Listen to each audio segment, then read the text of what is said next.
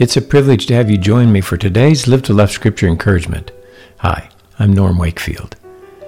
God has appointed a shepherd for you. John 26, 16. He said to him again a second time, Simon, son of John, do you love me? He said to him, Yes, Lord, you know that I love you. He said to him, Shepherd my sheep.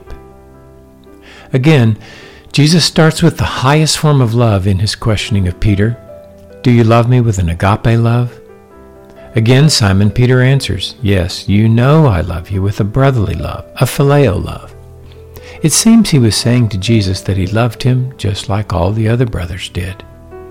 Again, Jesus rewarded Peter with the privilege of shepherding Jesus' flock out of love for Simon Peter and his disciples. Jesus cares for his sheep. If you're one of his sheep, you can know that he knows you and cares for you enough to appoint someone to be a shepherd to you. You can also know your shepherd has feet of clay, like you. It's the love of God revealed in Christ that keeps the flock.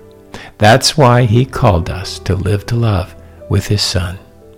I hope you'll visit our website, livetolovewithjesus.com, and look at some of the resources there that can encourage you to live according to Jesus' purpose, living to love with his Father.